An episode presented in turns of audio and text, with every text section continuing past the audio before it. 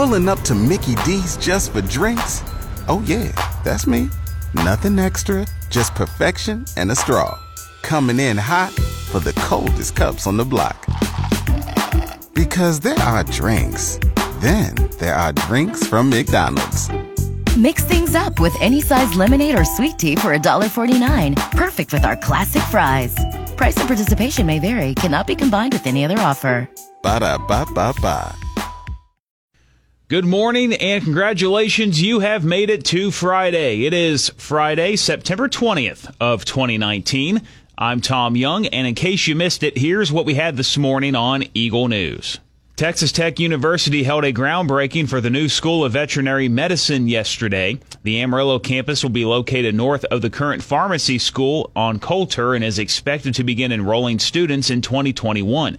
The estimated cost of the school is set at ninety million dollars, with private donations along with state and local funds being raised. Former mayor of Amarillo, Jerry Hodge. Well, I'm excited for the Amarillo community. I think it's a great day, and the future's in front of us, and there's going to be a lot of great things that will uh, come out of this. So, yeah, it's a great day for the entire Amarillo, West Texas, Texas Tech, everybody. President of the Texas Tech Health Sciences Center, Doctor Doctor Ted Mitchell. This is a huge thing because Texas Tech University is what's called a Carnegie Mellon Tier one university, research university, but this adds a dimension to it that very few universities in the nation actually have.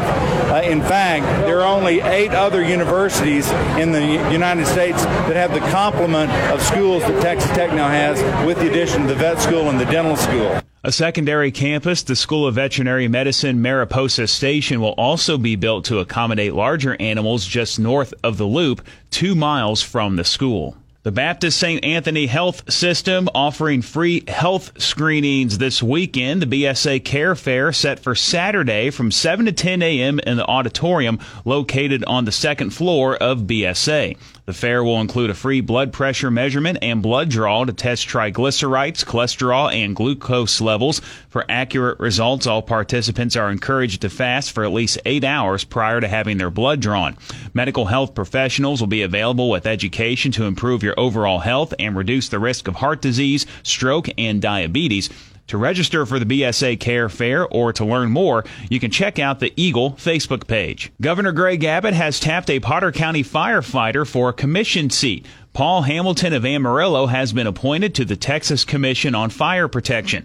Hamilton works for the Bushland Independent School District and volunteers with Potter County Fire and Rescue. He also served as a past president of the State Firemen and Fire Marshals of Texas and as the assistant chief for the Hereford Volunteer Fire Department. The commission develops and enforces statewide fire service standards as well as provides education and assistance to the industry. Hamilton graduated from Hereford High School and served in the United States Marine Corps. On Thursday, Bubba's thirty-three donated one hundred percent of their profits to the Odessa Community Foundation to benefit the families and victims of the Odessa shooting.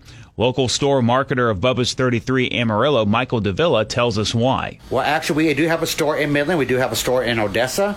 So some of the families that are actually related or actually employed by Bubba's are in that city and vicinity. So it is one of the things that we always take care of our own people. We actually help the community. We want to make sure they're taken care of and make sure everybody's helped out in the same process. Seven people were killed and twenty-five injured during the shooting that took place August thirty-first. Saturday is National Cleanup Day, and the city of Amarillo will provide local citizens with plenty of ways to participate. National Cleanup Day is a coast-to-coast initiative encouraging organizations and individuals to come together and clean neighborhoods and parks. Almost two million volunteered on this day last year nationwide. Locally, Keep Amarillo Clean is coordinating volunteer groups and providing maps. Keep Amarillo Clean can be reached by calling eight oh six, six seven eight, four six one five. For more information, you can also check out the Eagle Facebook page. Gas prices in the state of Texas up twelve cents this week to two thirty-nine for a gallon of regular unleaded fuel. Amarillo seeing a ten cent jump this week to two thirty-one a gallon. Daniel Armbruster with triple A Texas. Every city across the state saw an increase on the week due to the attacks on Saudi Arabian oil facilities. Of course, uh, motorists across Texas and the country will likely continue to see slight increases as we go throughout the rest of September. Saudi Arabia's energy minister said earlier this week week that oil production that had been lost, half of that has now been restored, and the rest is expected to be restored by the end of September. If that proves true, the price spikes we're seeing will likely be short-term. Of the major metropolitan areas surveyed in Texas, drivers in El Paso paying the most on average at two hundred seventy-six dollars, while drivers in Tyler and Wichita Falls are paying the least at two hundred twenty-eight dollars per gallon.